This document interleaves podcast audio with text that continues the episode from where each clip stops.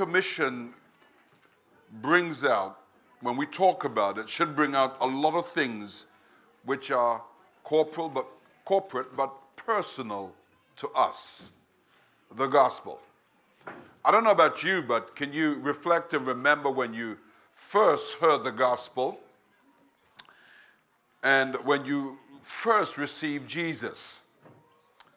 I was at a conference the other day and I heard some songs, and one of the songs that I heard was, So Glad He Laid His Hands on Me. Once I was blind, but now I see Jesus laid his hands on me. Now, maybe majority of you don't know that song. But I remember when I heard the gospel, I remember when I accepted Jesus, for the first four months or so, that was my theme song. So glad he laid his hands on me. Once I was blind, but now I see Jesus laid his hands on me. And I want to say to all of us that we are here because somebody spoke to us, somebody prayed for us. Something happened in our life that triggered the need for God, the need for forgiveness, the need for repentance, the need for salvation for the soul. And I love it as I was listening last night and today, and as I've been reflecting. First of all, I, I feel like I'm on a mountain, and this place, it, you know, it is relatively flat, but actually we're on a spiritual mountain with God. And I want to say to you this that when you're on a mountain with God, God always speaks. Whenever we come away, God speaks to us. And He always has something specific and poignant for us to get hold of. And if we could get hold of that, then our lives will get to the next level in terms of God's purpose and God's plan for us.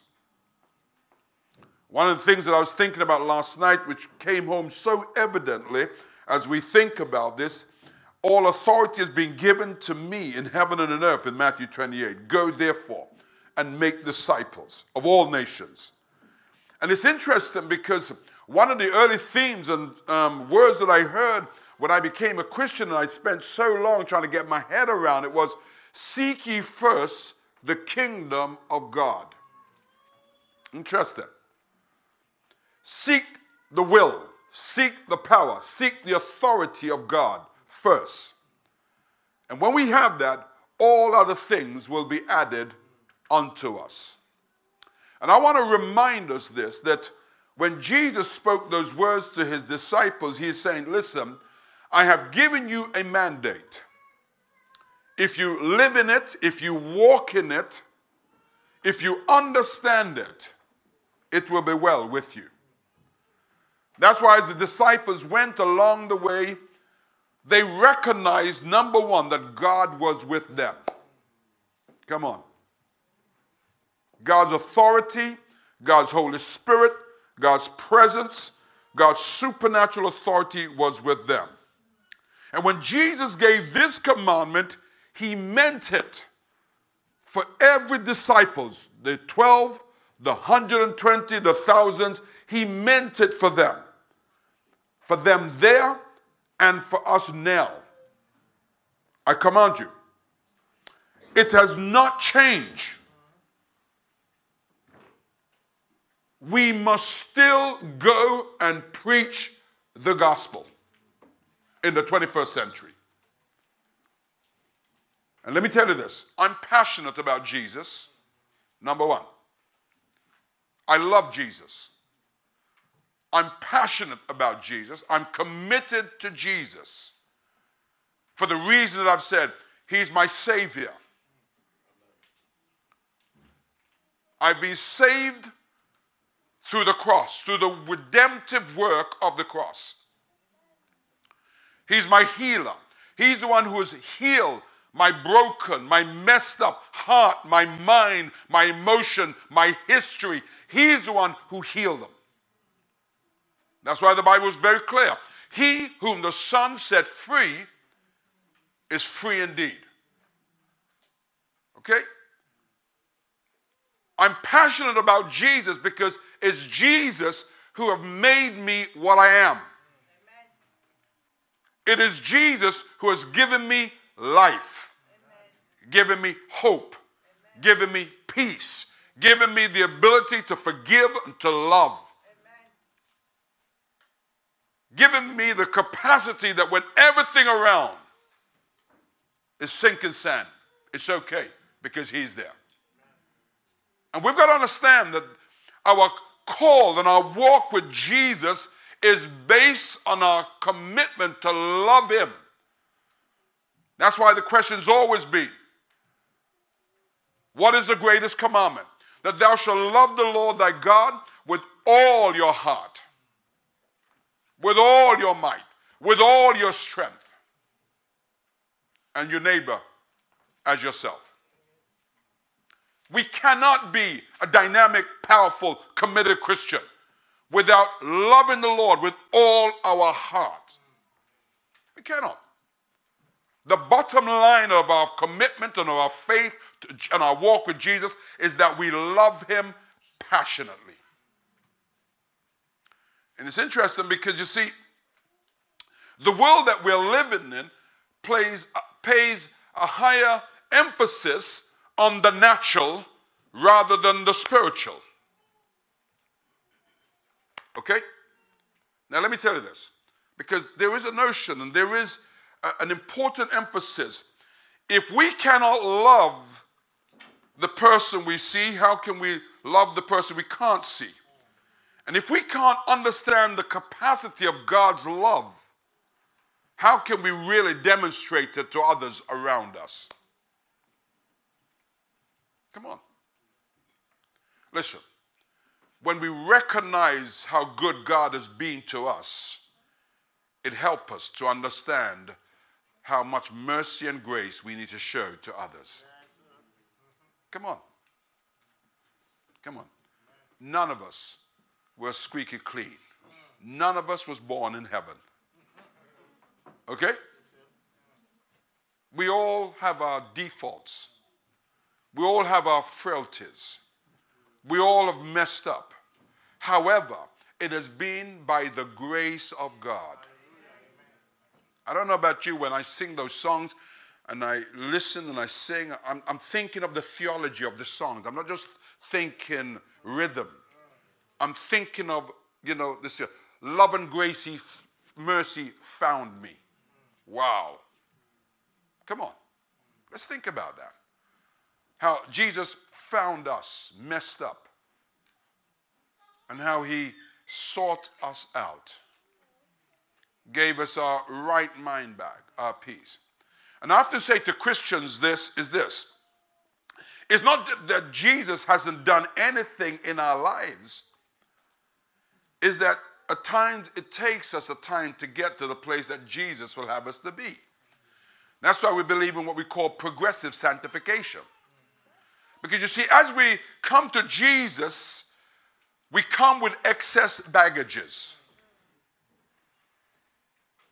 Okay? We come with excess baggages. And what Jesus does for some of us is instant, supernatural, miraculous setting free. There were some things that happened instantaneously for me, and there's something that God had to do over a period of time in my lives. In my life. It was interesting. I used to smoke ganja morning, noon, and night. Even in my classroom in school. Okay? I was, it was a precious commodity for me. I would kill a man for it. But when I became a Christian that very night, I went into my wardrobe and I took it out of the newspaper and I threw it through the window. From that day onwards, I never smoke or desire to smoke a cigarette again or ganja. I was walking down Streatham High Road, Lara and I, and um, I smelled, because anywhere I go, anyone smoking ganja, I could smell it straight away. You know when you're used to something and you see it and you smell it? And I said, Who's smoking ganja? She said, Dad, you're having withdrawal symptoms.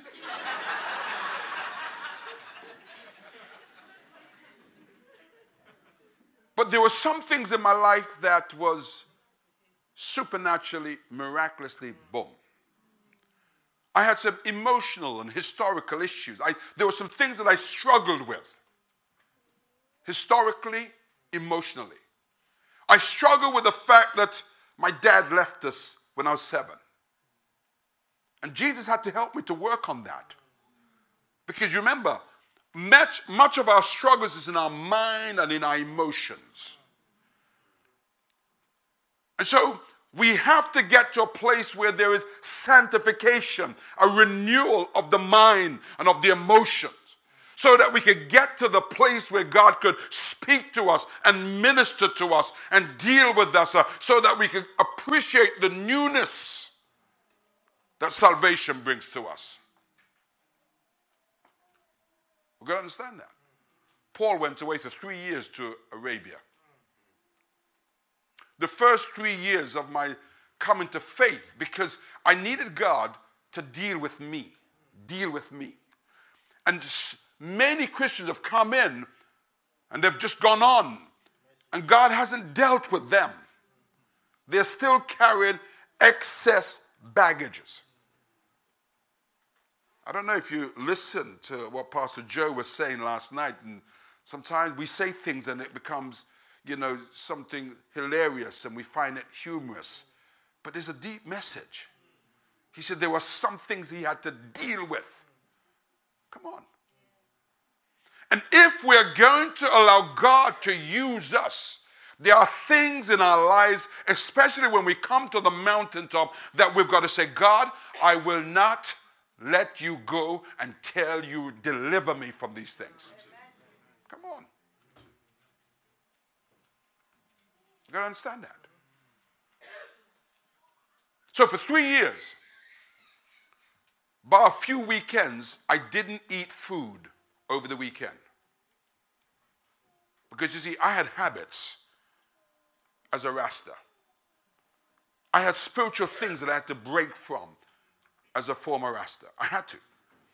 So I had to go and pray and fast and submit the flesh, the mind, the emotion, the historical baggages so that God could take me up and use me. Amen. May I just say this? That your life will always be an up and down like this. You know the hymn that we sing in church? Oh, the grand old Duke of York. He had 10,000 men.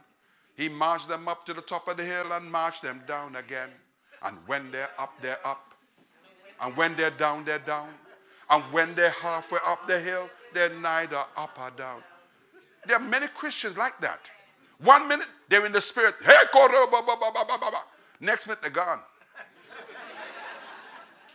Can't get them, can't Instagram them, can't FaceTime them, can't WhatsApp them. They're gone. They disappear. You know, some Christians like that. And they go on feeling, I'm not feeling it. Come on. It's about walking in the Spirit. Listen, you and I cannot fulfill the Great Commission until we understand who we are. We can't. We can't. When Jesus gives authority and gave it to his disciples, the biggest challenge that they had to overcome was the issue of who they were. Peter said, I'm going fishing. Because he still had hang ups. I'm going fishing. Come on. Peter, do you love me? And I want to challenge us about our love for Jesus, our commitment, our passion for Jesus. You know, let me tell you, as human beings, all of us are looking for two kind of loves. Christians are looking for spiritual love with God, but they see that in the distance. When I get to heaven, Jesus could love me as much as he wants. But right now on earth, I want natural love. You know that? You know, you hear Pastor John talking. I thought it was a beautiful illustration. Beautiful illustration. And he said some things that are important, very important. Listen, we will never, ever ever, ever find what we are looking for that God has for us in the natural. We can only find what God has for us in the spiritual because God is a spirit. So God does things in the spirit and it manifests in the natural. If we cannot get the spiritual, it will not manifest in the natural. If we operate in the natural, we will never get into the spiritual. We've got to. We've got to understand that. Now, it's interesting because you see, everybody wants to be loved, and that's natural. That's part of, you know, God's given us a DNA to be loved, to be valued, to be appreciated, you know, to really, you know, be affirmed. All of those things are important. You know, you know, you don't want nobody to tell you you're ugly. Come on.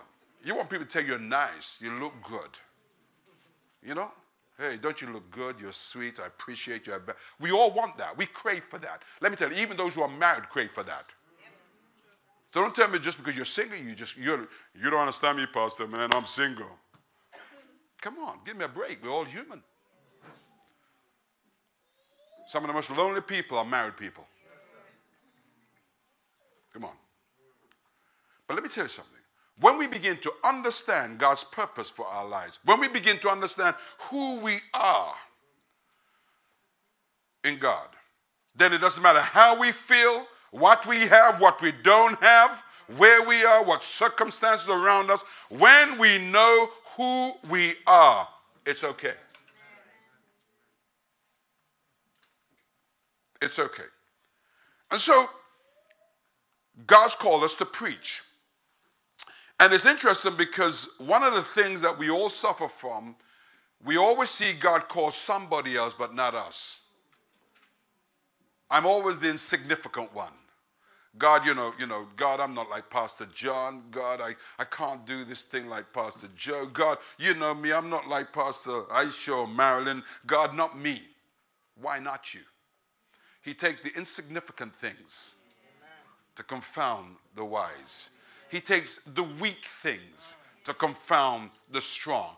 It doesn't matter who you are. It doesn't matter where you are. It doesn't matter where you're coming from. If you and I allow God to use us, He will. Come on. He will. God is not looking for somebody else, He is looking for you to empower you, to give you that dunamis, that anointed power, that authority to do His will. Come on. And let me tell you this what God has for you, no one else could do it.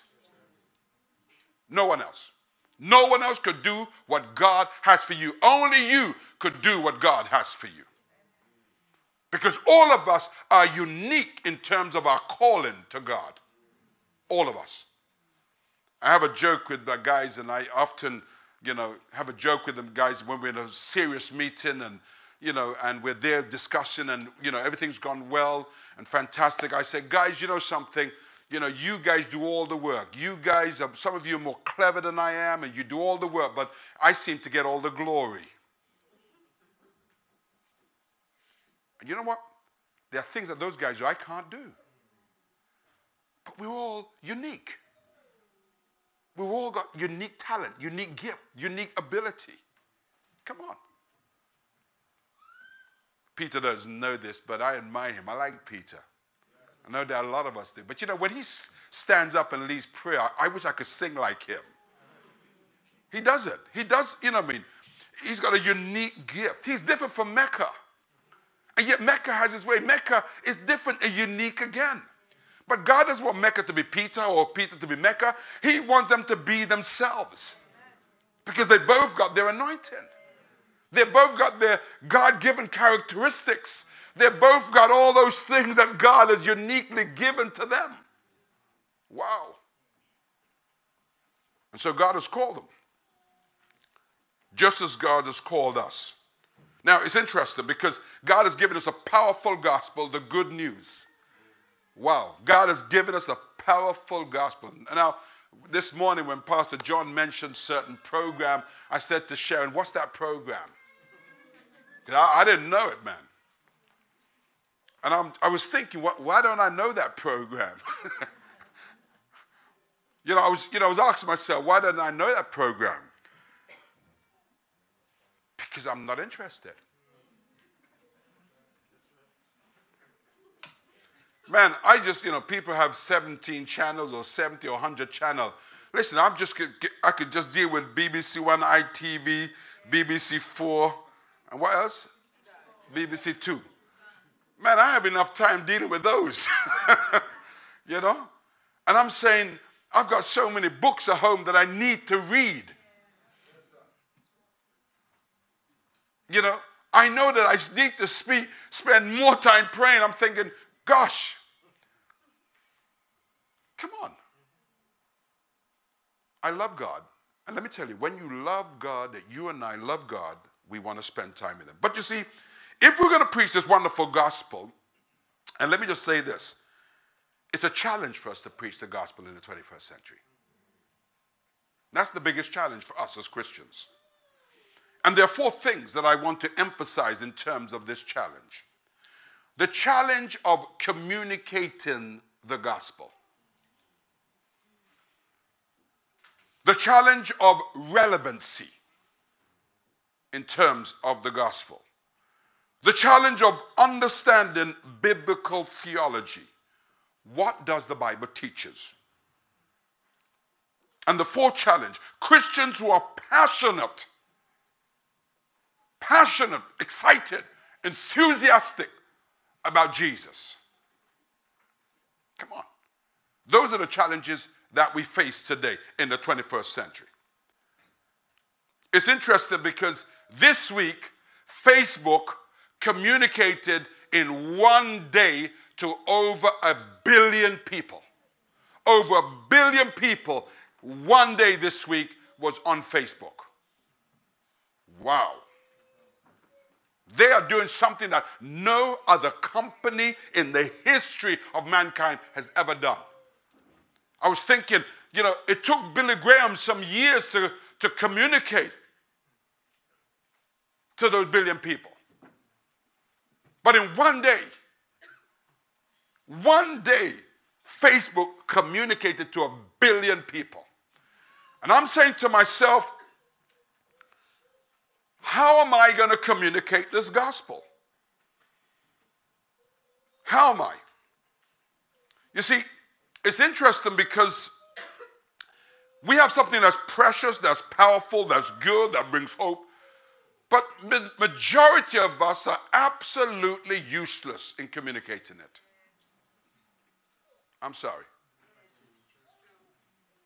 And we've allowed this sort of stereotype image you know, when you talk about a Christian, they always think about a weirdo. You know, when you talk about the gospel, the first thing that conjures up in your mind, oh Lord, the church wants me to go out there and stand up with a billboard and tell everybody they're going to hell. Now, I don't know for you, but have you ever met someone on the tube preaching the gospel? Now. They're, they're preaching, okay? Now, let's be honest with ourselves. Your natural first response is being what? Look away shame, vex, chur. Come on. You see, some people say, Oh Lord, help me. Come on. They're nutters. There have been some people I've seen on the street. I said, Mate, you're a nutter. Do you know that? Because you see, you look at them, they're preaching the gospel, and they're looking at people like they've just come from care in the community. Now, listen, I'm not saying, listen, hear me right. Do you know I started like that? Do you know I started like that? I remember I was in Shepherd Bush one day, right next to the market. I said to the guys, hey, you guys stand beside me. And the reason why I said stand beside me, because I want people to know, you know, we're together. I'm not from, the, you know, from a sort of place, you know, where they straight jacket you. Okay? I said that to them. There am I preaching. And all of a sudden I look around, none of the guys are with me. And I thought, Led, you can't stop now. Keep going. okay, keep going. But it was interesting because I felt shame. I felt bad. I felt it wasn't good. And then the Monday morning, I met a guy who said to me, A friend of mine was on a bus going up the Uxbridge Road and he saw you preaching. And he was really touched. Now, now, it sounds a bit contradictory, but let me tell you this in an age of Instagram, Facebook, WhatsApp, and all the others, presentation does matter. Creativity is important. Okay? It's important. But over the years, I've had to learn how to effectively communicate this gospel. Now, I'm not saying my brothers are nutters. Because you see, in a sense, I really admire. There used to be two guys in Brixton.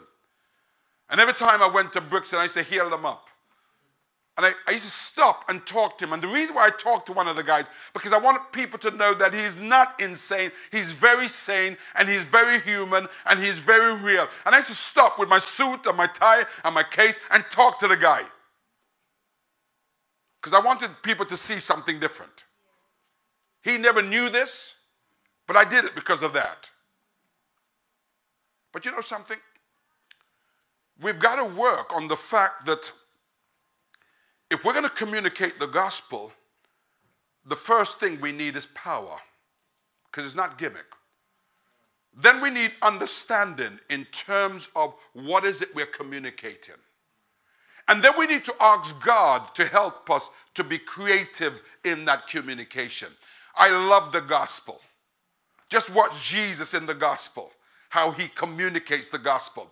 Jesus always took something that was practical, that was relevant, so that people could understand what he's saying. Come on. A farmer went to sow. Everybody knew about farming. He would have been speaking to farmers. And he spoke the gospel with them. So he took something, an attention grabber that they could say, lock into, and then he tells a story. Interesting. Paul on Mars Hill.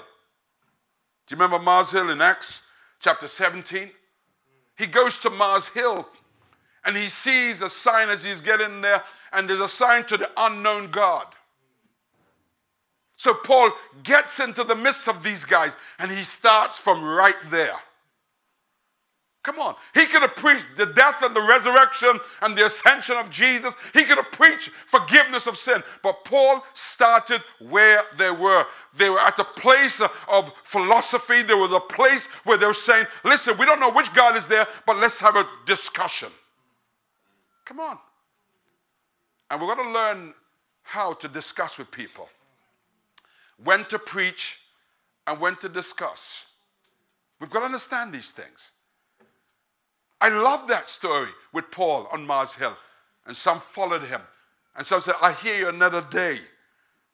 But many got saved. And then Jesus telling the story of the prodigal son. Wow. A man had two sons. Now he's preaching the gospel. That's the gospel message. So he's talking about the father. And one went off and you know, sold, you know, did all his inheritance in, you know, cursed his father and mother, lived a messed up life, a wasteful life. That's what the word prodigal means. But he came to his senses. That's Jesus. Jesus said, listen, you have messed up your life.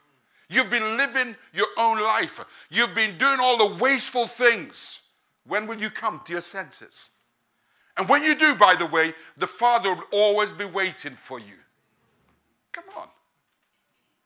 That's the gospel. Jesus gave us some creative way. Listen, some of my best conversation with people hasn't been from the pulpit to the platform. It's been in a pub. I was in a pub one night, and there's four guys there, four lorry drivers. And he said, Oh, mate, what'd you do? I said, Mate, I'm a Christian, mate. What? We were just talking on the walkie talkie, driving up from the West Country about religion and about Jesus. And here we are in a pub talking with you about Jesus. Come on. Incredible. We've got to understand that, you see, with this um, whole gospel, we've got to allow God to use us in the context in which we are. People said, I can't share the gospel at work. Now, let me tell you something. That's rubbish. I, you know, I know about the NHS and I know about um, education, the 1944 the Education Act about proselytization. But let me tell you something. When God is with you and you are intentional about what the Spirit of God is doing, He creates space for you. He creates space for you. He does.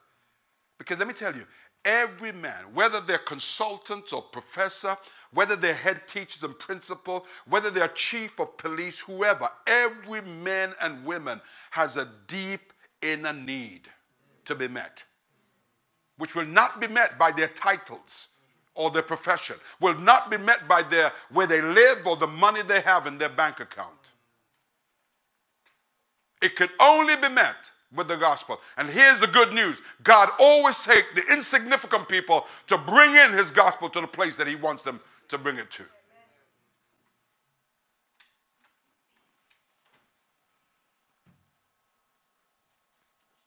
It's interesting. And so I want us to understand something today. Communication is important. Incredible. Everybody sees this as number one issue, number one priority to communicate. I was amazed. I was amazed that Jesus was able to communicate stories, whether it's the prodigal son, whether it was in the house of Zacchaeus. You remember what I told you? Here was Zacchaeus. Here was Jesus on his way to do ministry, on his way to Jerusalem, and there was Zacchaeus in a tree. Who was he? Wealthy, prominent, had authority. And here was, here was Zacchaeus at a point where Jesus could speak to him. And at a point where he, Jesus could say, he too is a son of Abraham. Incredible. Up to 500 million people now use Facebook. Half of them, 200 and odd million of these people, log on to Facebook every day. Now, how do we use Facebook to communicate the gospel? I, I meet some people say, I don't use Facebook. I don't do Facebook because I don't want people to know what's my private life. Well, how can someone know your private life if you don't put it there? If you're going to share what breakfast you had, what toothpaste you use, give me a break. Come on. Sent a message out one day in Facebook, and 21,000 people said, I like this. In one day. I communicated to 21,000 people in one day on Facebook. You see, it depends what story you have. It really does. It depends what story you have. And I tell you something, we need to take a cue you know, from people on Facebook. You see, Facebook is powerful. And I want to use it for good. We cannot allow these medium just to be occupied by all kinds of people. Rihanna has 78.5 million people she communicates to. Wow. While you're talking about, I don't want to go on Facebook, you know, Rihanna, 78 million people she communicates to. Donald Trump says, I love Twitter because I could get back at my enemy. Now he's got a whole heap. okay. Hear what the Bible says. Let me just drop this in. It's a wise man that wins a soul. Now, I'm limited. If we're streaming, live streaming this, yes, I could probably, you know, reach a, some more thousands of people. Depends, okay? It depends on how we market this thing to reach everyone else beyond CLF. Okay? Live streaming. If you Facebook, if you tweet something or you, you know, you send something today, yes, we could probably, probably get about 70,000 people or so. But let me tell you, if we're very intentional about using it to, as to promote the gospel and the well-being and the power of the gospel, we should be able to reach a billion people in a day. Come on. Man, I've seen all kind of people put all kind of things on Facebook. YouTube. Come on. All kind of, even the cats and dogs are on there.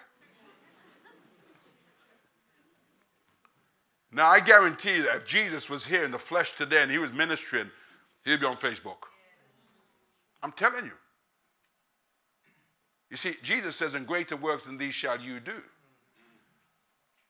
He just communicated in the natural where he was. But listen, today he has given us Facebook, Instagram, and YouTube.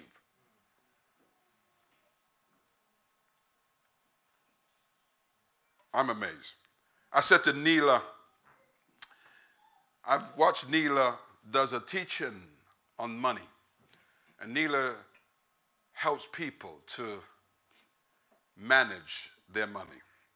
And I watched her one evening doing a training, and I thought to myself, this woman has an anointing. This woman is sharp with what she's doing, and she's enriching people.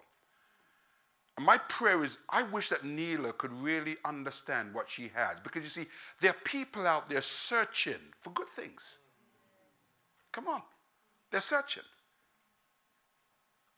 And Neela could talk about money and how God has given her, and everything boils down to God. Because let me tell you, you know, we know how we were irresponsible, and some of us are still dealing with the irresponsibility of dealing with money and all these kind of things, okay?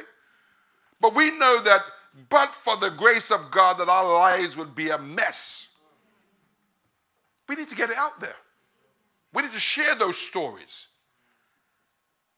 And so the gospel is saying, when it tells us to go and preach the gospel, we've got to understand that it's not just preach, but it's how we preach, how we communicate this message. Listen to this. A hundred, they talk about Facebook. 111 million, 212,480 people in the United States have got a Facebook account. People are just, everybody, cat, dog, human, several accounts people have got. 23 million people in the United Kingdom alone. 23 million people in the United Kingdom alone. 400 are on Facebook. Incredible. And so, how do we do this? How do we use these things? We cannot afford to be afraid to use this thing. I was saying to Wells, my son in law, listen, I need to make some YouTube clips because YouTube have a billion users. Wow. How can I get the story of the gospel? Every day, people, hundreds of millions of people, have hundreds of millions of hours generated browsing on YouTube. It's a tool. And we've got to be creative in this tool. We've got to be creative in terms of what we do. 300 hours of video clips are uploaded on YouTube every minute. Come on. How do we do it? Come on. I could reach 75 different countries in 61 different languages. I could do that by using YouTube.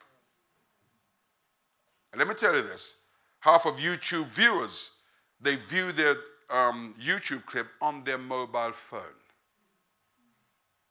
Come on. So listen, guys. I'm thinking, God, I want to communicate the gospel. And it's not just preaching from the platform it's not just doing my TV program or my radio program or standing in Brixton Market. God, how do I use these other mediums? I was out the other couple of months ago in Lambeth and I met a guy and um, he was a DJ, young DJ. And Carlos knew him. I said, Carlos, who's the guy? Man, he's DJ so and so. But you know, Carlos knew the guy. And I said to the DJ, you know, hey, I want you to, no, no, I can't leave this area. This is my patch because, you know, he's grounded. If he leaves Brixton, he's, you know, dry meat. wow. But he says, I'm on there. The guy tells me he's on there and he's pumping out his message. And let me tell you something young people are hearing him. Even our guys in church hear him and know him. Wow. So, where are we? I want to remind us. You see, we know we have authority, we know we have the anointing, but I want to just draw attention for a few moments on our history, church history. Because this is about the gospel. Whenever in the history of the church God moves, there are certain characteristics, there are certain things that were done. In Acts chapter 2, what was it in Acts chapter 2? In Acts chapter 2, they were in one accord in prayer. That's Acts chapter 2. They were in one accord in a prayer meeting. Okay? You could talk as much as we want about evangelism, about the Great Commission. But if we fail to be in one accord in that prayer room, it will be empty words. Okay? Because God does nothing but by prayers. Okay? And when our prayers mean something to us, it will mean something to God. Come on. You know one of the reasons why we don't pray, we struggle to pray? Two reasons. One, we don't find time, and two, we just haven't got nothing to say to God. Come on. I'm telling you. But you just let the devil get behind us and you see how much we tell God. I can't understand people. I really don't. I just understand that we could come to church to pray and nobody opens their mouth. I can't understand. You know, when Peter says, hey, you, you want to, you mean something. Let me tell you, when I go to prayer, I go to prayer. I go to prayer meeting to do what? To pray. And if I don't have nothing to say, I say, God, I'm dry. Some of us are dry like biscuit. We're dry. That's the condition we're in. Some of us don't come to prayer because we have filled that space with all kinds of things. But let me tell you, if God is going to move, we've got to be intentional about prayer. The guys in Acts chapter 1 says, hey, we are going to prayer meeting. We're going to wait upon God. And they were in that prayer meeting, and what happened? God's Spirit came upon them. And it was after God's Spirit comes upon them, then they went out and they preach with boldness, with clarity, with the power of God, and people are saved. Now, I'm always conscious. I could use YouTube, I need the anointing for YouTube. I could use Instagram, I need the anointing for the photographs I'm going to show.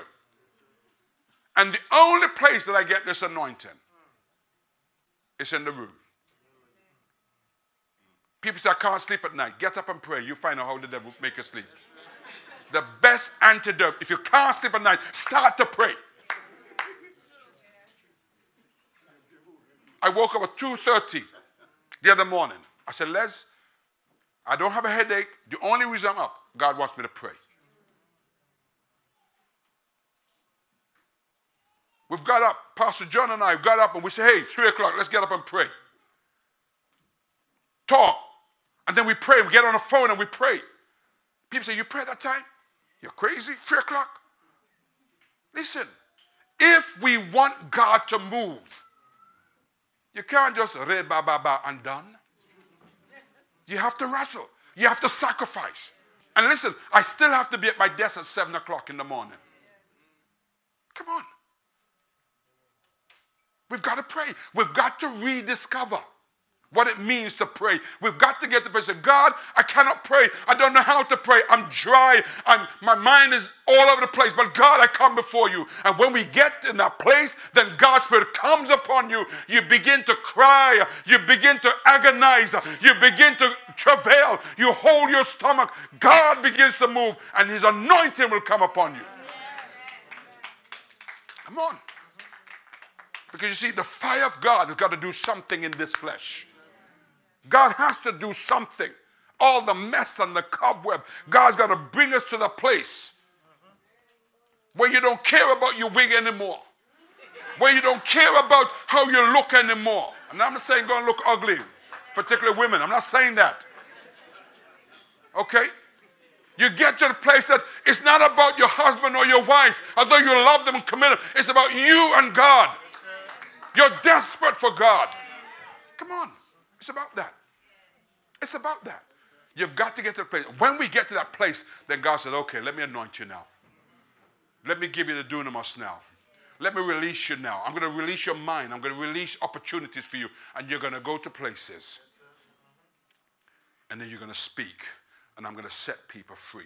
I'm going to give you boldness. I'm going to give you wisdom. I'm going to give you clarity. And you will set people free. We've got to pray. We've got to, we've got to, we've got, we've got to pray. We've got to understand that. In, it's interesting because the Salvation Army started out with a man and his wife. And let me tell you this they saw something.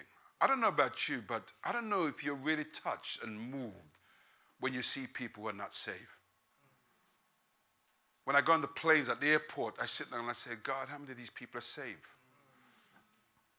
Sometimes I pray, God, create a little turbulence now that people can cry out. you know? Come on, you know, you know, you know, I'm there. And I'm think, I'm sitting on a plane, I'm saying, if this plane crash or a bomb goes off, I'm okay. You know what I mean? I'm okay. But God, are these people okay?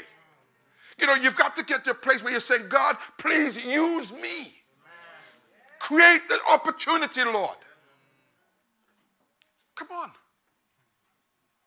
Unless we get to that place, you know, it'll never happen. William McCaffrey Booth saw the poverty of young people. And you notice, let me just go back to Acts chapter 2. You notice after the Spirit fall and they preached the gospel, you know that one of the first things they did was to set in all the deacons so they could look after the welfare of people. Do you notice that? And subsequent history has always been, many of us been about men and women who have seen the poverty, abstract poverty, the suffering of men, and there's a desperation, and people feel overwhelmed and they begin to pray. When you and I feel overwhelmed about the mess of society and begin to pray, God says, Come on, you're understanding my great commission now. You're understanding the power. You're understanding what I want to do in you. I want you to stand.